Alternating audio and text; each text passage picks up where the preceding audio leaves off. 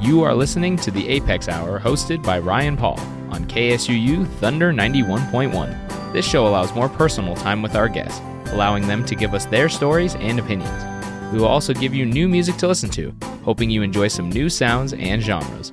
Welcome to this episode of the Apex Hour.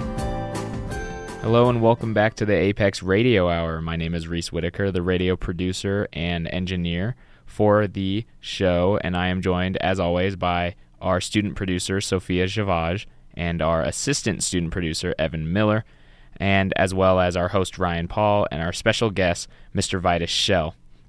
Mr. Shell is a painter specializing in mixed media collages, and he focuses his artistic efforts on capturing the black experience by utilizing impactful imagery that deconstructs, samples, and remixes identity, civil rights, and contemporary black culture. Shell has earned a BFA from Memphis College of Art in 2000 and an MFA from the University of Mississippi in 2008. Mr. Shell is also the recipient of several grants, including the Joan Mitchell MFA Award, and as of 2020, he holds the position of visiting assistant professor at Louisiana Tech University. I'm going to turn the floor over to our host, Ryan Paul, and our special guest, Mr. Vitus Shell. Welcome to Cedar City. I'm excited to be here. It's been I got my snow that I was asking for all week. Yeah, that's so. true. We did uh, we did have some unseasonably springish, winterish weather this last couple days. So thanks for bringing that in from the little Gulf Stream, little Gulf moisture there from the Gulf of Mexico. Yeah. So I want to talk. I want to start with the place in which you are were born and the place in which you live. Can you talk a little bit about that? Uh, I was born and raised in Monroe, Louisiana, which is uh, North Louisiana, very conservative part of the state.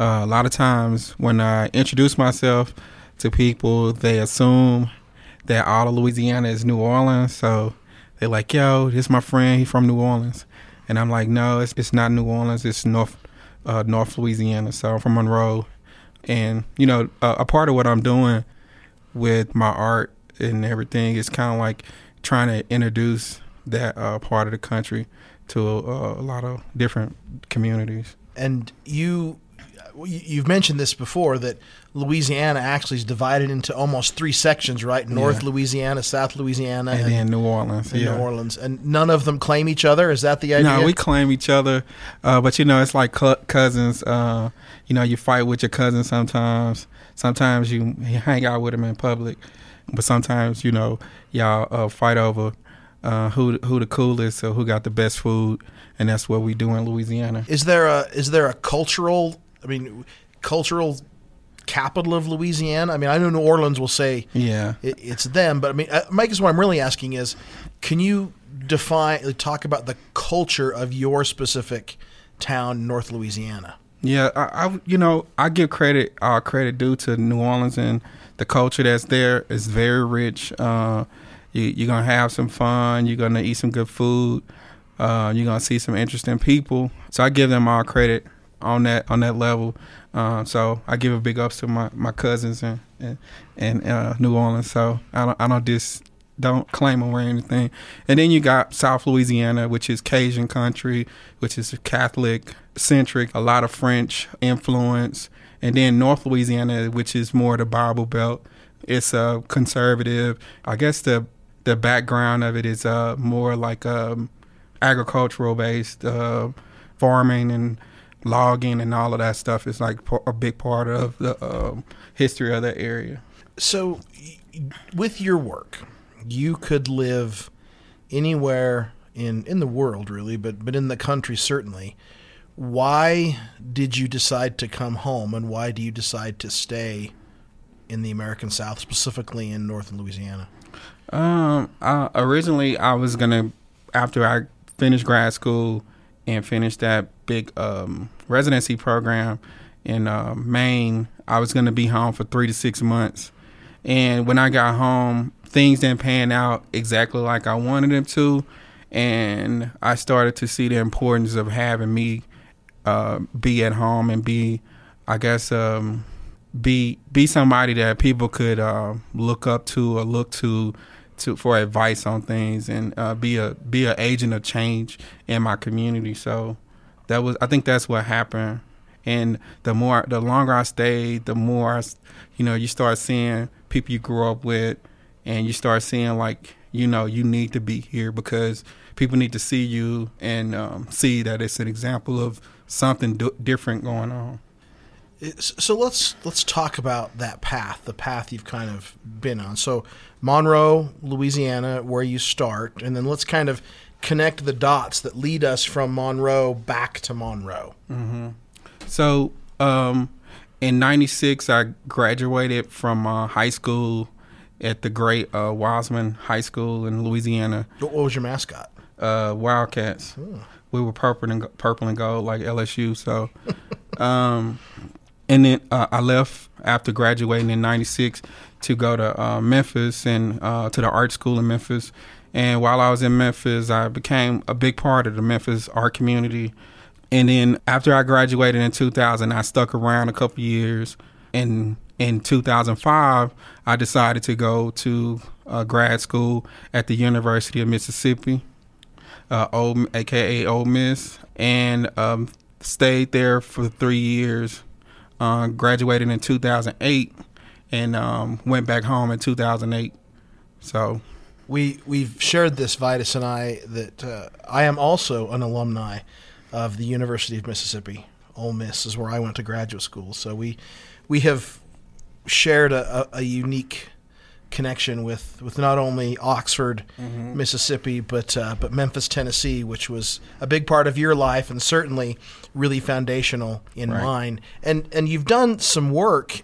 You know, we'll talk about your art after our first break, but I'm interested in your idea of public art right? You've commissioned, you've been commissioned to do some pieces, uh, not only obviously at the Civil Rights Museum, but but some public art in Memphis.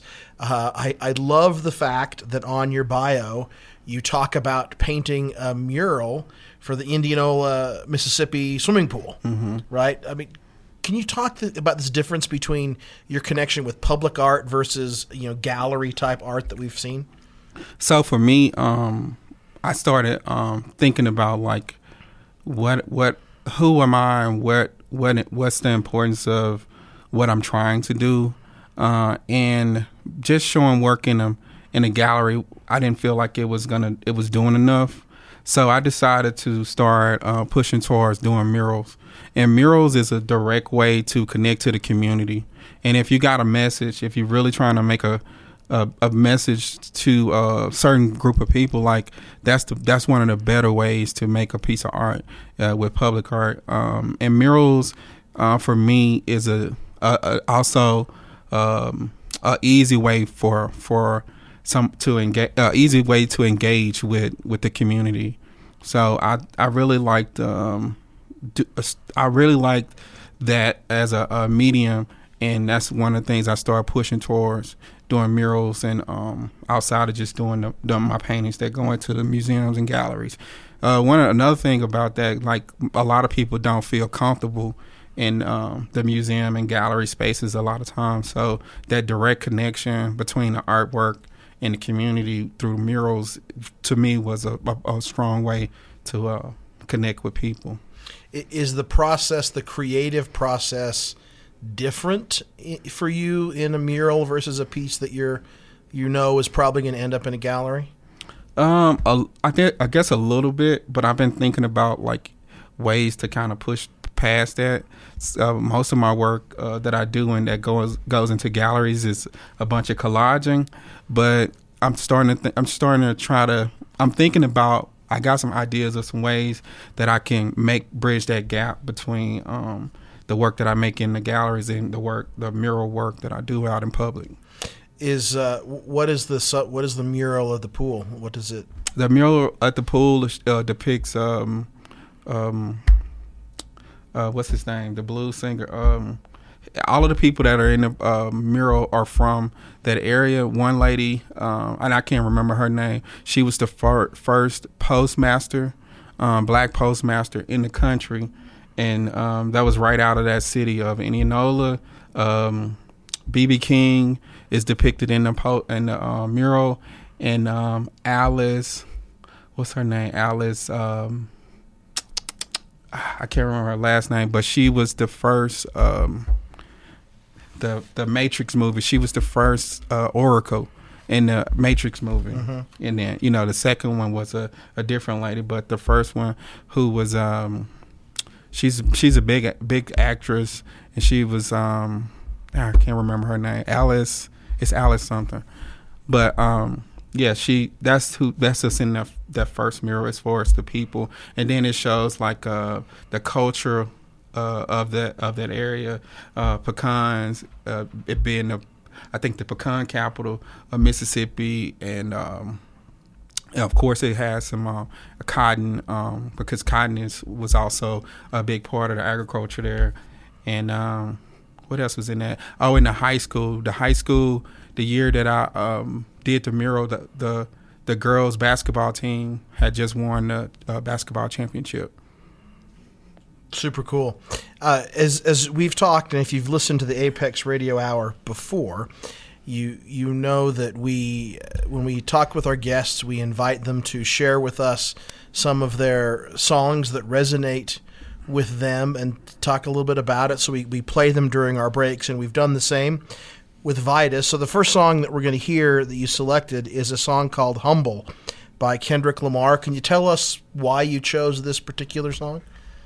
Um, I'm a big fan of Kendrick, um, um, and I'm, you know, so as a person that's been been around listening to hip hop for since the beginning, uh, I've always been hard. You know, I'm a I'm a critiquer. So originally, I was hard on uh, Kendrick, uh, but I feel like Kendrick is um, really capturing what's going on now. Um, he has uh, that that that um what was that name of that album? Damn, is it Damn? Uh, the Damn album to me was like really jazzy. It was a um it was it wasn't like simple um um uh, normal hip hop songs with a verse, chorus, verse, chorus. It was a uh, he broke it down. He he it was songs that turned into the tr- the, the beat changed, the the tempos changed, all these things that that I would uh, associate with jazz music, uh, especially live performance jazz. Um, so I thought it was a strong album to uh, use. So cool. Well, let's listen to "Humble" by Kendrick Lamar. Nobody pray for me. It been a day for me. Yeah, yeah.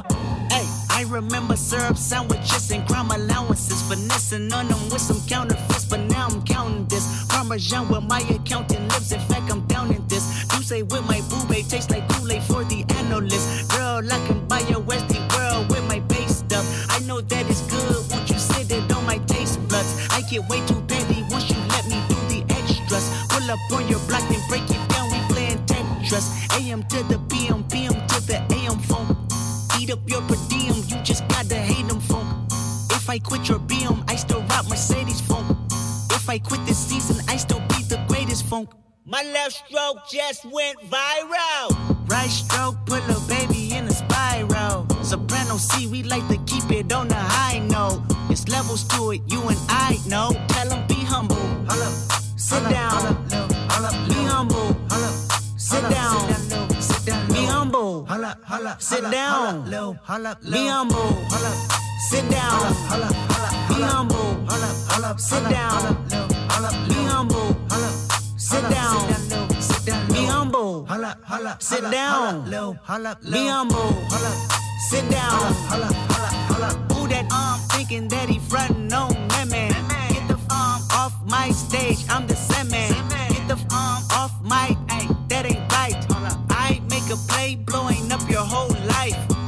so, so sick and tired of the Photoshop. Show me something natural like Aperol with your pride. Show me something natural. I wanna feel some stretch marks. Still it take you down right on your mama couch in polo socks. Hey, this is way too crazy. Hey, you do not amaze me. Hey, I blew cool from ACA. Obama just page me. Hey, I don't fabricate it. Hey, most stay modest about it, ayy. She elaborated, ayy. This that great poupon, that AV on that TED talk, ayy. Watch my soul speak, you let the meds talk, ayy. If I kill an um, it won't be the alcohol, ayy. I'm the realest um, after all. Tell them be humble, holla, sit down, holla, holla, be humble, holla, sit down, sit down, sit down, be humble, holla, tell them sit down, holla, holla, be humble, holla, sit down, holla, holla. Be humble. Sit down. Be humble. Sit down. Be humble. Sit down. Be humble. Sit down.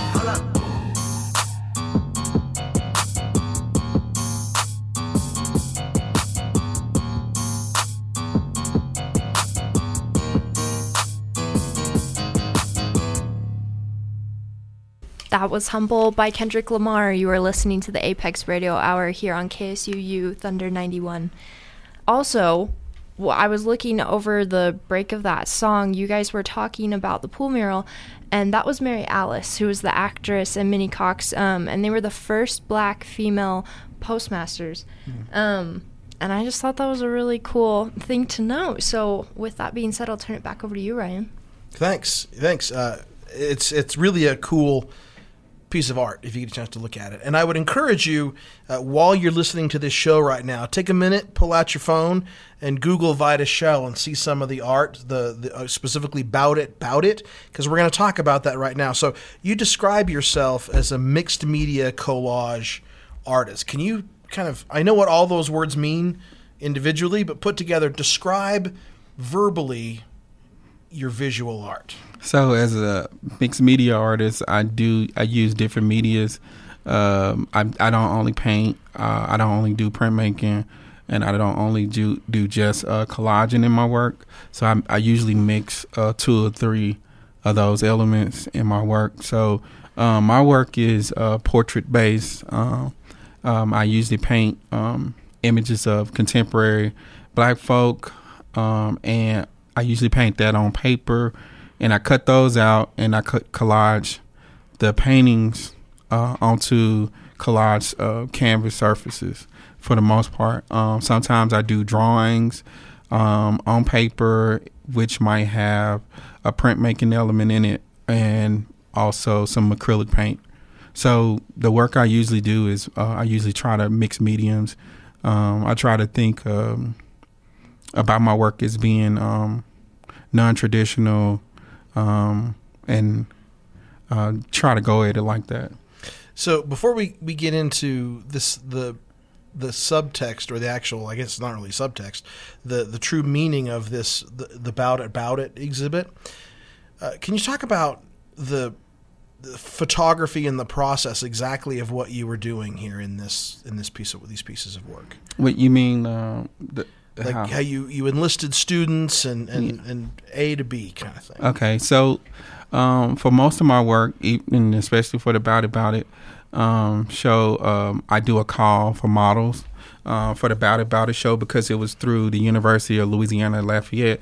Um, we did a call through the university and a a, a small call out in in the public of uh, the city of Lafayette, and um, from there, um, I got about 20 people to come through and model and take pictures. Um, excuse me. I think um, out of the 20, um, maybe tw- uh, maybe 12 to 15 made the cut. Um, and, and, and normally, the ones that don't make the cut, I still keep those images because they might go in another piece of work. And from there, um, from there, um, I work on my iPad um, with the with the images. I paint from my iPad. I usually project my drawings on my uh, my portraits onto the paper, draw that out, um, and then paint my images up from there. So and the models choose the outfit like they come yeah, they come dressed like, dress that. them yeah. a certain way No, I don't dress them a certain way. They, I just uh, in my calls, I usually do like come dressed dapper or you know stylish or you know hip, and allow them to pick out what that what that might be, and from there, um, you know, even when the when we get into the stages of painting, I I sometimes make a choice like uh I don't want this shirt to be white. I want it to be yellow, or I don't I don't like that color of the pants. Let me p- give it a little pop, right? Or the shoes or something like that. So I um they have a lot of agency in uh, what what they look like, and then uh, from there I kind of you know put my little twist on it. You know, it's interesting that you say that because often my my dress style has been described as dapper, stylish, and hip as well. So Yeah, I've, I've noticed yeah, thanks. over the last So- three days. So do you do you take the the, the photographs, or do you have a, a, someone else do that? I mean, are you solely on all aspects of the creative process? I, I like taking my own photos. Um, I'm not the best photographer. I, I put that out there. Um, but uh, I like taking my own photos because it gives me a chance to interact with the model. Uh, I like to talk to them. I like to get get to know them. I like to uh, help them loosen up. Um, and I think um, that interaction also helps with when I start to paint.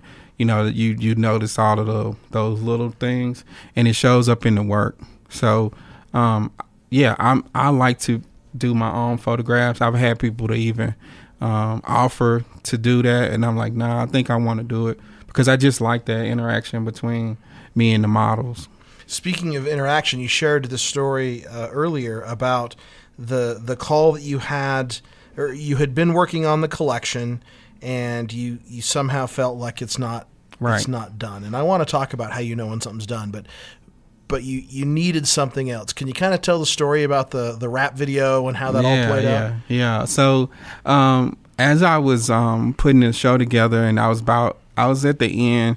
I had all of my models. I was, I had done probably uh, three fourths of the work um, for the show, and I was still finishing up a couple pieces.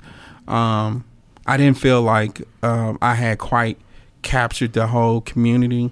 Um, um, because most of the models were students or like working professionals, and I wanted more kind of urban um, to kind of like balance it all the way out.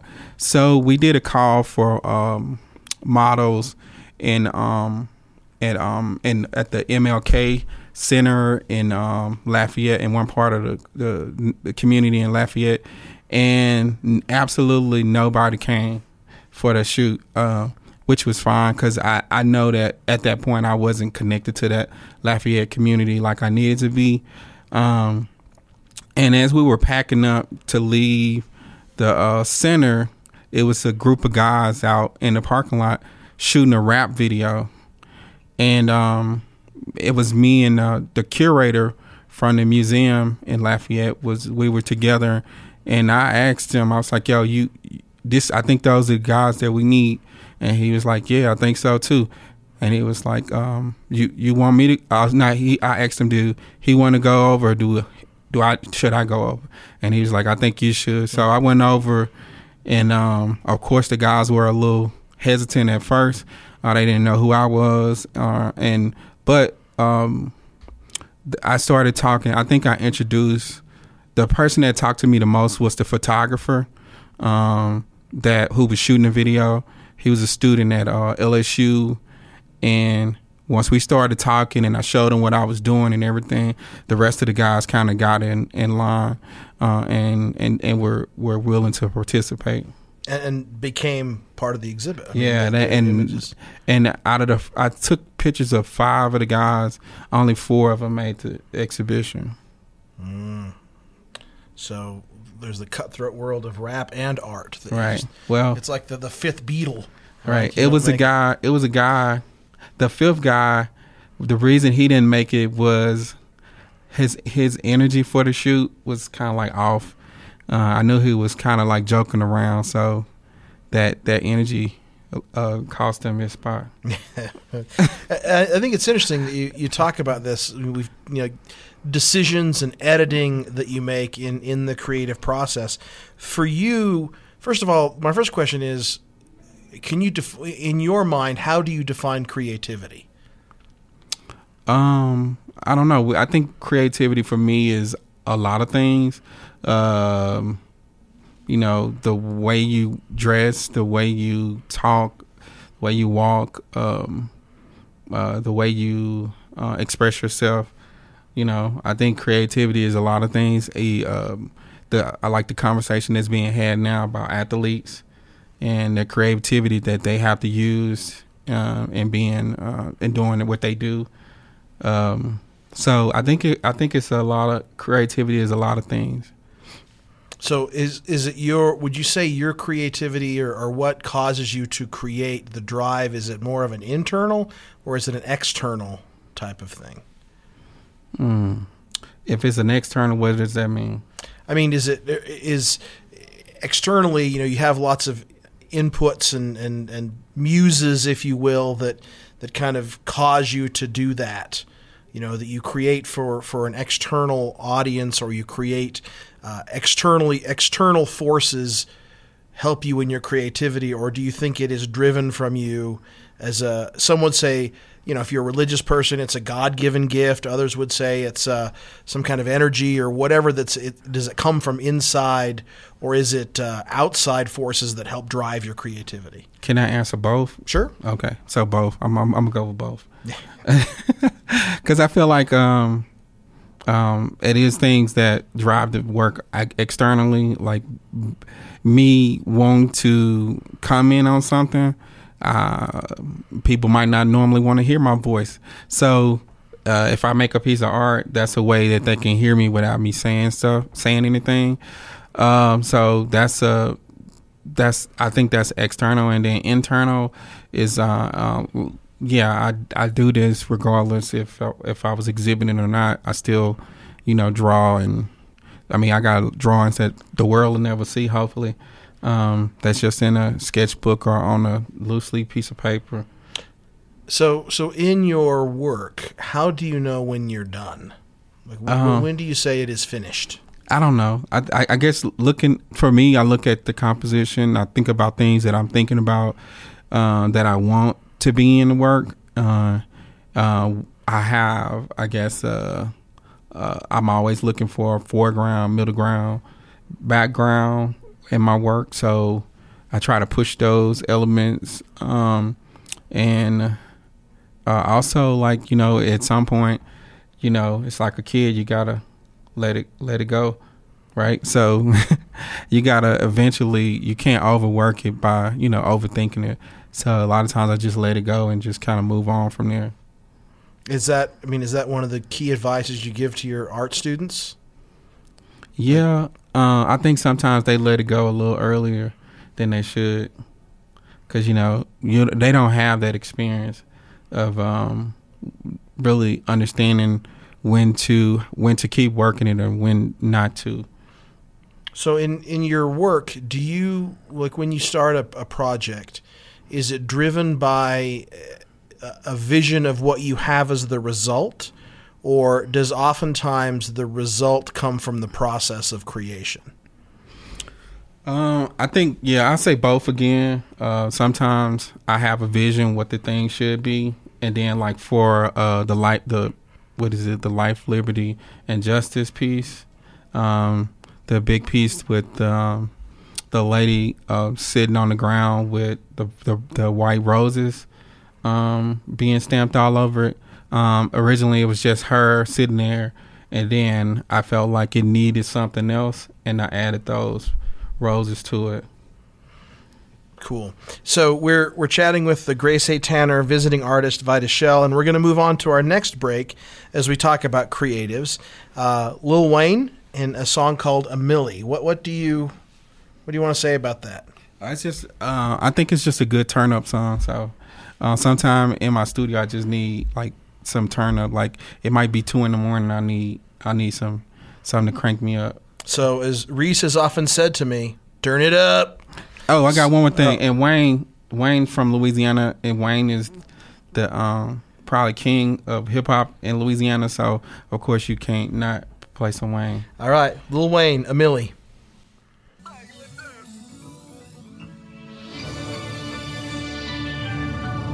Your money.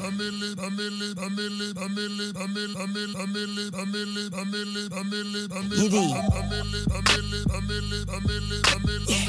Mac, I'm gonna. A millionaire, I'm a young money millionaire, tougher than Nigerian hair. My criteria compared to your career just isn't fair. I'm a venereal disease, like a menstrual bleed through the pencil and leak on the sheet of the tablet in my mind. Cause I don't on right. Cause I ain't got time. Cause my seconds, minutes, hours go to the almighty dollar in the almighty power of that ch ch ch ch chopper. Sister, brother, son, daughter, father, motherfucker, copper. Got the Maserati dancing on the bridge.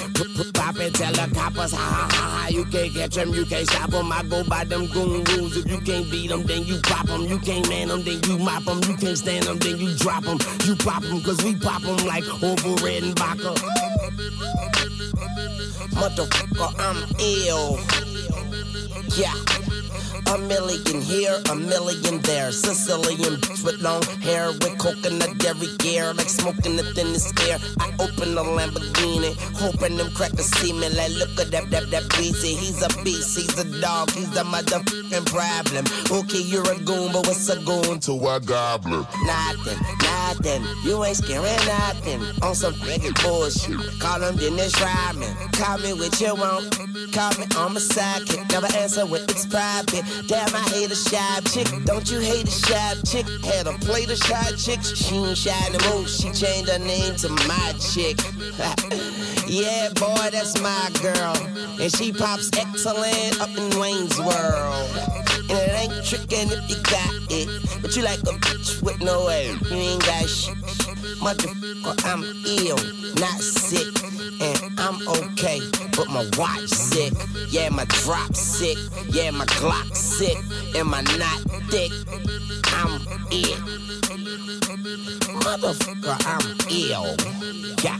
See, they say I'm rapping like Big J and Tupac, Andre 3000. Where is Erykah Badu at? Who that? Who that said they gon' be Lil Wayne? My name ain't big, but I keep that flame name. Who that wanna do that? Boy, you knew that you that swallow. And I be this shit. Now you got loose bowels. I don't owe you like two vowels. But I would like for you to pay me by the hour. and I'd rather be pushing flowers than to be in the pen sharing showers. Tony told us this world was ours, and the Bible told us every girl was sour. Don't play in the garden and don't smell her flower. Call me Mr. Carter, Mr. Lawnmower. Oh, I got so many bitches like I'm Michael Lowry. Even Gwen Stefani said she couldn't doubt me. Motherfucker, I say life face without me. Chrome lips poking out the coop look like it's pouting. I do what I do, and you do what you can do about it. Chaka turn a crack rock into a mountain. Damn man, don't you compare me, cause there ain't nobody near me. They don't see me, but they hear me. They don't feel me, but they feel me. I'm ill at C3,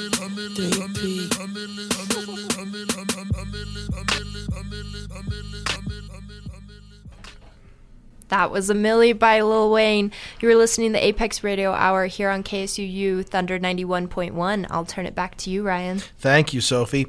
So, one of the things that we talked about in the beginning was the the subtitle of this exhibit. So, about about it, the politics of just being, and it it kind of goes back to this hashtag that you mentioned earlier today, hashtag While Black. Mm-hmm. Can you can you link your thought? Can you link those together? Like, how does this talk about that, please? So the whole hashtag of um, "While Black" became popular because um, these incidents were going viral of black folks um, doing random, normal, human things, but the police being called on them for doing these things. Um, a little kid selling water or lemonade, the police being called on them because they don't have a permit. But you know, who would think that that would be something that somebody would push, especially for a kid, you know, um, or um, guy mowing the yard, and the police called on him because they nobody, the person didn't know if he was supposed to be at that house, or the the family in the park barbecuing, um, and um, somebody um, complaining, calling the police um, about that that group of people barbecuing in the park. Um, and it, and the list goes on and on. And while this might be uh, a hashtag and something that seems to be like new, uh, it it's not a, a thing that black folks haven't um, um, uh, experienced before. It's a thing that's long happened. Uh, the police being used as a a tool to uh, attack um, black black black people.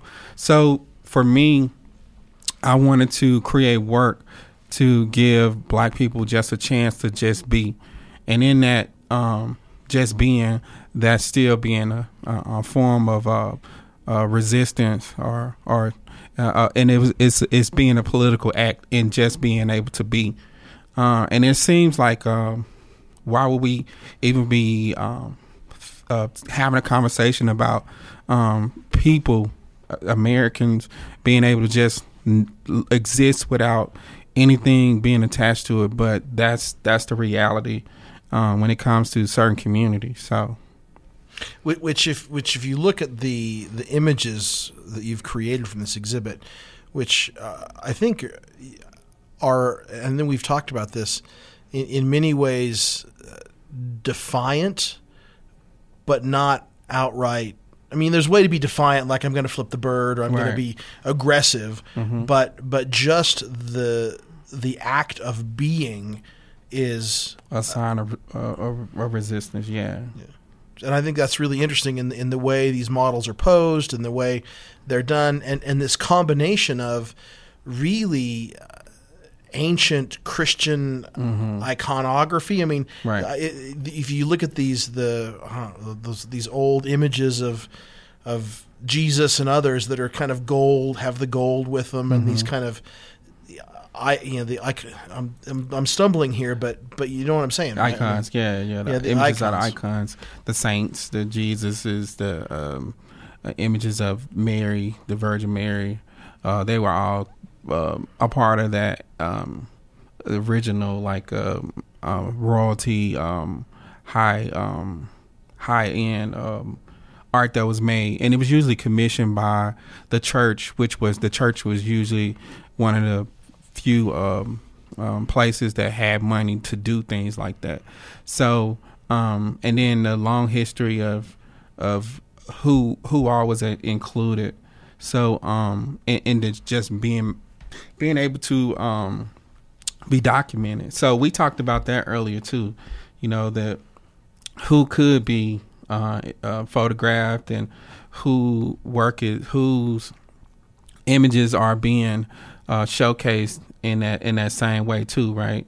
And how um, if you're not you're not important or you're you're you don't have a uh, say so on certain things either, or you don't exist. right? And you don't exist, right? yeah. I mean, I, we we mentioned that you know as a historian, I think about you know if if these images of people, I mean, they just don't. If I don't know the story behind them, they don't they don't exist. I mean, one of the reasons I can point to directly of when I decided to become a historian was a photograph of the dedication of the Brooklyn Bridge, and I had this. I don't know if it's an epiphany or not, but this idea that once that photo was done, whatever when the flash went off, that that each one of these people had people that loved them and hated them, and they had hopes and desires and dreams, and uh, and I wanted to know those stories, right? And I think that's indicative of your work as well. Like you look at these images and think that is a story that I want to know. And I think one of the challenges that we have is is the assumption is well, it is the black experience that all black people have the same experiences, which is obviously patronizing and Right. and not Right. correct. Right, and exactly. So yeah, I and so when even when I'm making work, like I have to be open to that. Like you know, of course, not all black folks are seeing the world that I, seeing the the world the way I see it. You know, so I'm I'm I not understand that. Um, I I, I come from a a southerner that's um always been into hip hop you know, and the way I'm thinking about the work that I'm making is also uh, influenced by the history of the South and how um, uh, black folks were, were were treated. Um, I'm also a college. I got a college education, so it's a little different from some of my friends' uh, experience as a black uh, person. So you know, all of those things kind of play into the work that I make. I wonder if you could talk about the the role of gender in your work because obviously as you look at your work there there are you know it's men and women and, and those kinds of things but how does gen the idea of gender play into what you're doing here in this exhibit? So, um, so when I went to the gender studies cl- gender studies class, I talked about um, a lot of times I have when I'm when I'm painting images of women or any other non-binary person, I have to f- consider my uh, the dynamics between me and that person, and I'm careful of how I kind of approach that. Right, I have to be, um, you know, mindful of even my shortcomings as a, you know, as a person that's trying to be um, conscious of what's going on around uh, within within different communities of the black uh, black community and uh, the, their um, um, I guess sensitivities and all of that stuff, things that they're concerned about, things that they don't want um, to be, um, you, uh, that ways they don't want to be um, showcased or whatever. So my first step is always trying to read and be uh, educated on things that they're writing and they're saying, and then really like uh, being careful in how I depict them once I start my paintings. So, and speaking of that that issue, there's one specific color that that you focus on. I mean, that, that if you look at your work, obviously they're African American, but they're surrounded by gold. Right? I mean, it, it, I mean there are other colors in there, but but layers and layers of gold. Can you talk about why that choice exists there? Um, the goal um, connects to a lot of things. It connects to um, um, uh, the the gold from Cash Money, the bling bling era. It connects to Afri- the African um, uh, use of goals, the the the medieval use of goals Um, uh, of, of gold. It, it connects to a lot of things. So uh, for me, um, I wanted it to connect to this long history of portraiture, that, and that's why I used the gold, the faux gold frames, so that if you look at the paint, if you look at the images of the work, you'll think like a, it's in the gold frame, and then when you start really looking close, you'll see that it's a faux frame. It's not even it's not even wood. It's just canvas and I and I build those uh, canvases up by collaging more and more uh, uh, cutouts on top of that, and and then paint over that to kind of mimic the gold frame. And the, the pieces in this exhibit, it's, it's very interesting, is that you choose deliberately not to frame them. Right, they're hung on on loose canvas. Can you talk about why you made that choice as well? Yeah, you know the history of of art. Um, you know, me being a non-traditional artist, which is um, which was normally just white ma- white men. Um, so uh, I when I make decisions on how I want to present work, how I want to make work, I'm always thinking about like think rules I don't have to abide by. I don't have to abide by stretching my canvases on on stretcher bars, and that being the end result. So I think about like even presentation, like I re- I would like for my um, pieces to have that feel of a poster or um, or a sign, a vinyl sign. Uh, and then so in my in, in my canvases, the unstretched canvases, they have grommets in the corners, you know, and it hangs directly on the wall like that. And sometimes because the the um the canvases have a a mind of their own, they start to kind of like come from the wall a little bit, you know, with heat and moisture. Um, they fold, they might fold one way or this or the other. So, uh, and I kind of like that too. Uh, sometimes it's a problem for the gallery and museum people, but um, I like that the when it starts to do those things. Because it, it kind of it's a living piece, right? Yeah. It takes on uh, a life of its own. How have the how have the models in this group resonate? I mean, has the artwork resonated with them? Have they seen it? And- Oh yeah, yeah. For the Lafayette show, eh, they all showed up. Uh, they had family members to come.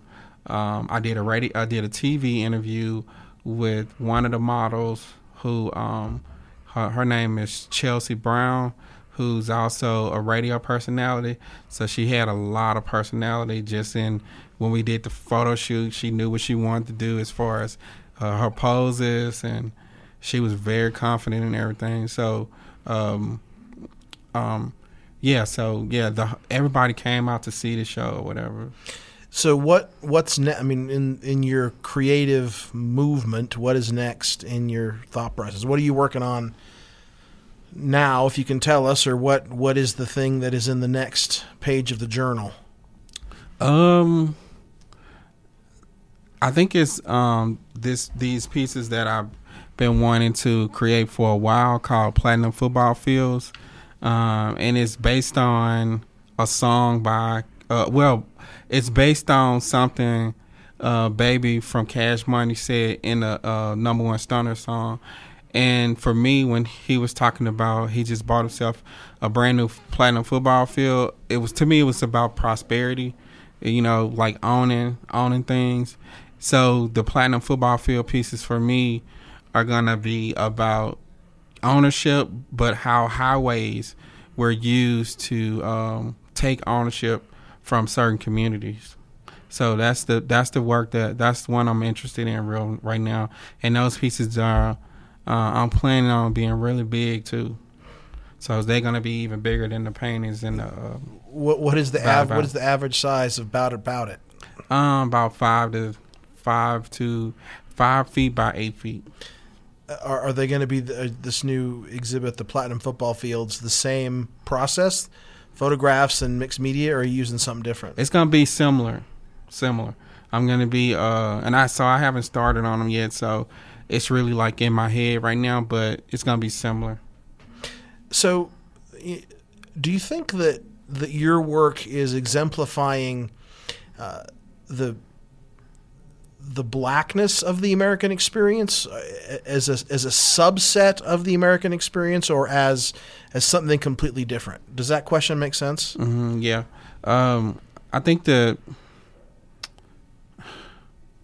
I don't know. I, I, I guess in a sense, um, and I think with black folk, when I when I talk to black people when we when we talk about things, I feel like all we want to do is be equally a part of the American experience, of society experience, right?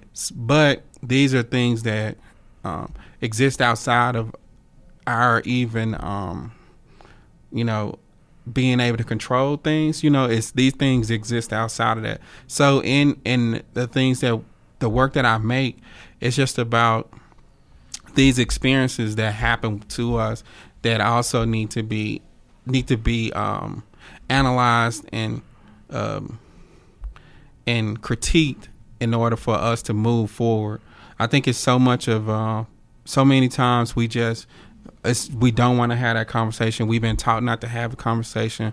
We scared that if we had a conversation, it it shows something that happened with our family. It shows uh, a weakness in some of our uh, heroes as a country. Um, but the reality is, in order to for us as a country to move forward and really be strong, I think these conversations have to be had, and we have to acknowledge um, that this is a thing and this is how we fix it. You know, so We as a as a collective, right. not we as individuals. Right, because it's always it's always a collective thing. If it's uh if it's a war come up, then we're not just sending white um soldiers over to another country. We sending everybody. It's white, black, poor, ma- maybe not too many rich folks, right? But um Hispanic, everybody's being sent over, uh, and then we all fighting for the American, for America. But when it comes to uh, issues that really need to be addressed inside the country, that we don't have that same energy. Yeah, yeah, fascinating. So let's move on to our our our final break before we get into the last segment of the show. This is a song called Hotel Lobby by Quavo and Takeoff. Can you give us a comment here about this? Quavo Quavo. So, see, there you go. See. and Takeoff. So um, Takeoff just was um killed uh, a couple months ago, a few months ago. So um, I wanted to uh, do something with with with Takeoff um, and um, Quavo, and this is one of the another one of those good fun hype songs. Like my, the uh, the music I, I'm picking is not about like some deep meaning. You know, it's just about like being able to be have some fun and relax and just enjoy. That's true because we can't do a whole set list of Isaac Hayes right now, right? Right. Right. All right. Stevie Wonder. There you go. Right. Quavo and Takeoff Hotel Lobby.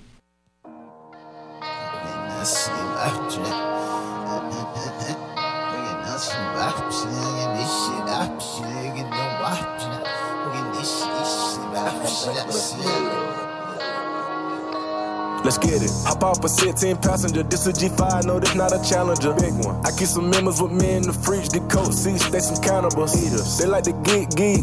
Drink a whole bottle, wake up and repeat. She took a look, mixed it with the chill out. Now she say she said 3D. Wow. I go in the jungle and they got a coat. I bet I come out with a mean. I bet I do this for the fam, cause this bigger than me. Big. Color stones in my infinity lane. And in the factory masterpiece. I call him twin, could that be my brother? We got the same roller, he matching me. Nah, for real. Water on me like the sauna. Some carrots, some pointers. All these commas, I want fun. Fun. Me go gunners out the jungle. Buy it off. Fronter. Cake on me, no funnel. Cash. Drop top feeling like stunner. Drop top. KD play no runner. We gon' chrome my wallet. Smoke my pilot. Take the revive to the trappies. Trappy. I was outside just serving narcotics. Narcotics. Pay me that stick. Made one wrong move, just pop it. Pop it. Living on broke with the flooded out in the hotel lobby. Flooded. It's crowded. Diamonds be dancing like Bobby. They dance. Don't touch it, dick. Give you cocky. Don't touch it. We get you.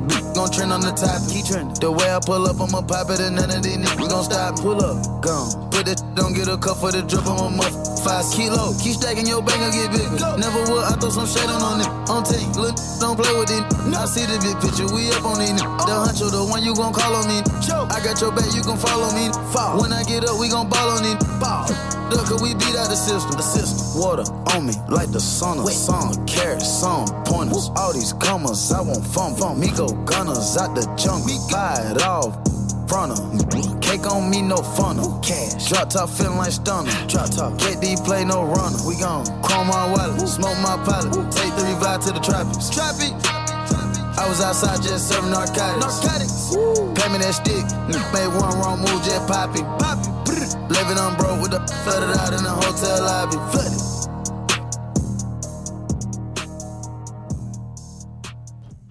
That was Hotel Lobby by Quavo and Takeoff. You were listening to the Apex Radio Hour here on KSUU Thunder 91.1. I'll turn it back to you, Ryan. Thank you, Sophie. This is we have reached the last uh, segment that we always do here at the Apex Radio Hour. Which uh, so now this my suggestion to you all uh, listening, even on the podcast, is to get your pencils out and to write down what's happening because some of the coolest people I know are sitting in this room and they're about to drop some serious cool stuff on you. So, all right, Vitus Shell, what are you currently watching, reading, or listening to that is bringing you joy? Um, I'm trying to find it now. Um, okay. Uh, what's bringing me joy? I had to think about it because my first answer was uh, Wu Tang, uh, which was I think it's just um, informative. Like it's not it's not making me excited. So what what makes me ha- happy right now? I'm watching Moon Girl and the Devil Dinosaur with my kids. So that makes me happy. that makes me smile. I love Moon Girl. And the, have you ever read the comic? No, I haven't. Oh my gosh, I love it. Okay, uh, my good friend Reese Whitaker, what are you currently watching, reading, or listening to that is bringing you joy? So last week, Thunder 91 put on a, a local artist event called Guitars Unplugged. It was for acoustic, but it really got me into listening to some of the local musicians here in Cedar City. And we have one, they're called Apollo's Army. They're like a rock, an alt rock band. And they're, I, it's my personal opinion, because I won't speak for the station, that they're the best local artist we have, especially for my taste. I've been I've been turning it up, as Ryan said earlier. Their song called "The Giver." Sophia's losing I'm it. sorry.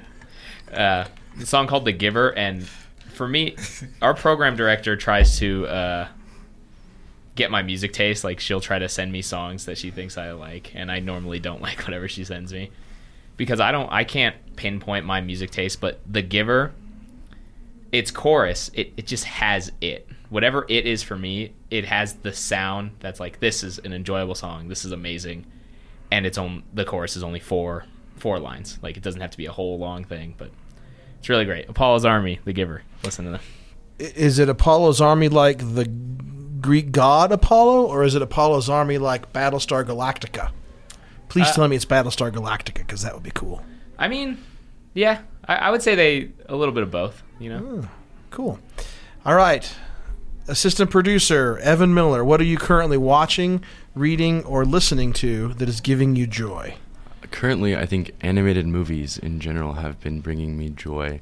Um, recently, I saw Puss in Boots with the family, the new one. I thought that was really entertaining. I really appreciated the art style that they animated the movie in. Uh, saw Ra- Ratatouille again recently. Great, great movie. Uh, things like that. Just I enjoy that expression of art.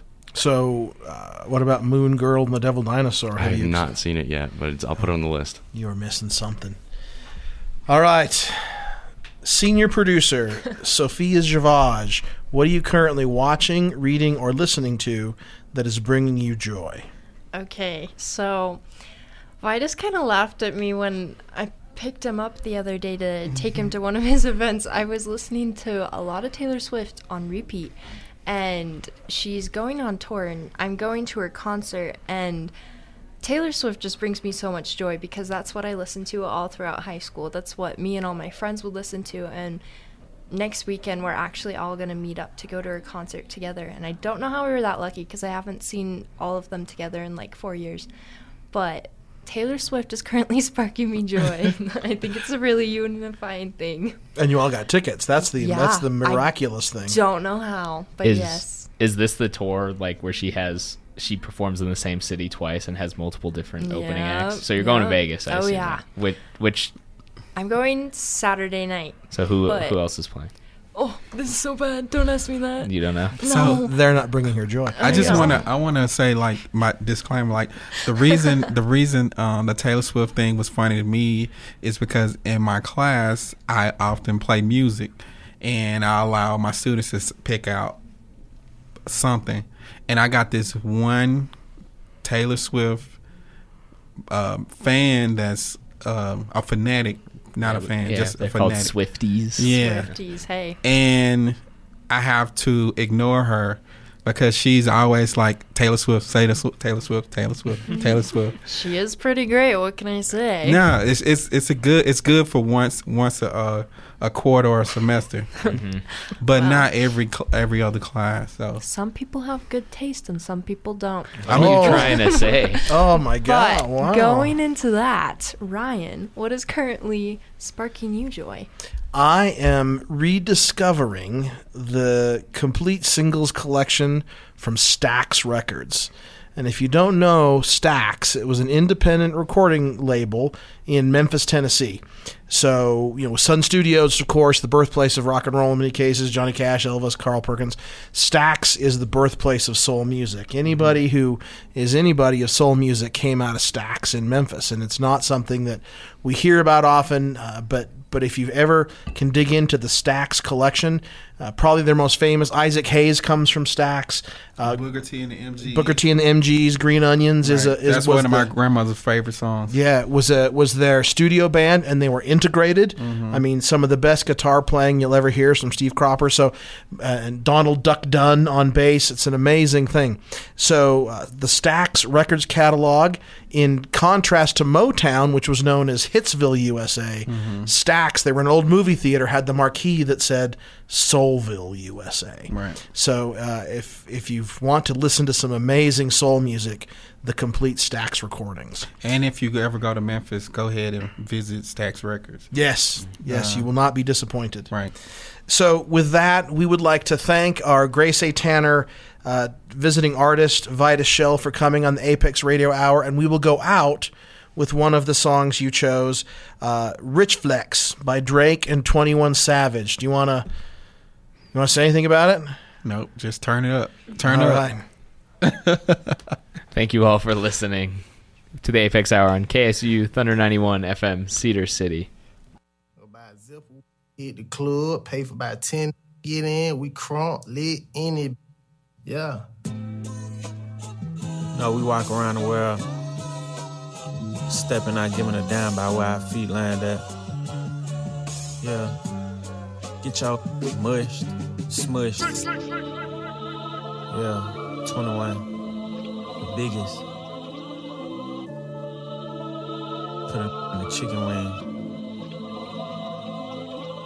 21, can you do something for me? 21. Can you hit a little rich flex for me? 21. Then 21, can you do something for me? 21, 21. Drop some bars to my ex for me. Then 21, 21. can you do something for me? Can Yeah. you talk to the ops next for me? Okay. 21, do your thing, 21, do your thing. 21. Do your thing, 21. do Yellow diamonds thing. in the watch. This costs a lot. Never send a or die. That's how you get shot. I DM in vanish mode. I do that a lot. Took her panties off and this thicker than a plot. All my S's ain't nothing. Them busted. If my ops ain't rapping, they ducking. You ain't ready to pull the trigger. Don't clutch it. I know you on your baby. Can you? I'm a savage. 21. Smacker, booty, and magic. I slap a with the ratchet. I might slap a track on this whip and get the addy. Don't call me on Christmas Eve. Call your dad. Call your uncle.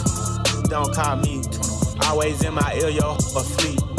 Why my ass be posting guns and only use they feet? Paid like an athlete, I got All you, all of you need to remember who y'all talking to. It's the Slaughter Gang CEO. I got for you if I'm not working, girl. If I'm busy, then no. You need to find you someone else to call when your bank account get low. You need to find you someone. Hey, hey, hey, hey, hey. I'm on that Slaughter Gang. Hey, murder game. Hey, Slaughter Gang. Hey, murder game. Hey, sticks and stones, chrome on chrome. That's just what a on. Internet clones got them kissing through the phone. Clicking up so they don't feel alone. Hey, man, seeing me, I'm young money CMB. I used to roll with CMG. The house is not a B&B. The bad waiting on a like I'm P&D. I'm steady pushing P, pushing PTSD. I told her to kiss me in the club. A TMZ. I used to want a GMC when what was doing B&E. We revving up and going on a run like we DMC. I lay up with her for a couple days, then it's BRB. Rappers love asking if I when you know he did. When you know he did. She came in heels, but she left out on a cozy. Hey, I'm living every 24 like Kobe did. Shout out to the six, RP to eight. Sweater is getting eight. I'm on 10 for the cake. Get a lot of love from 12, but I don't reciprocate. 51 division, stay patrolling when it's late. 21, my Eddie, so the knife is on the gate. All the dogs eating off a Baccarat plate. See Drake and they underestimate. Take it from a vet, that's a rook mistake. Ayy.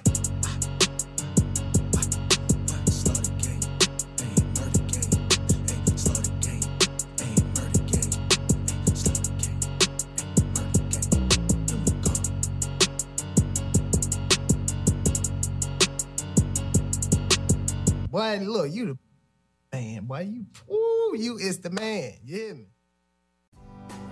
Thanks so much for listening to the Apex Hour here on KSUU Thunder 91.1. Come find us every Thursday at 3 p.m. right here on Thunder 91. We would love for you to come to our events on campus. For more information, check out suu.edu/apex. Until next time, that was the Apex Hour on Thunder 91.1.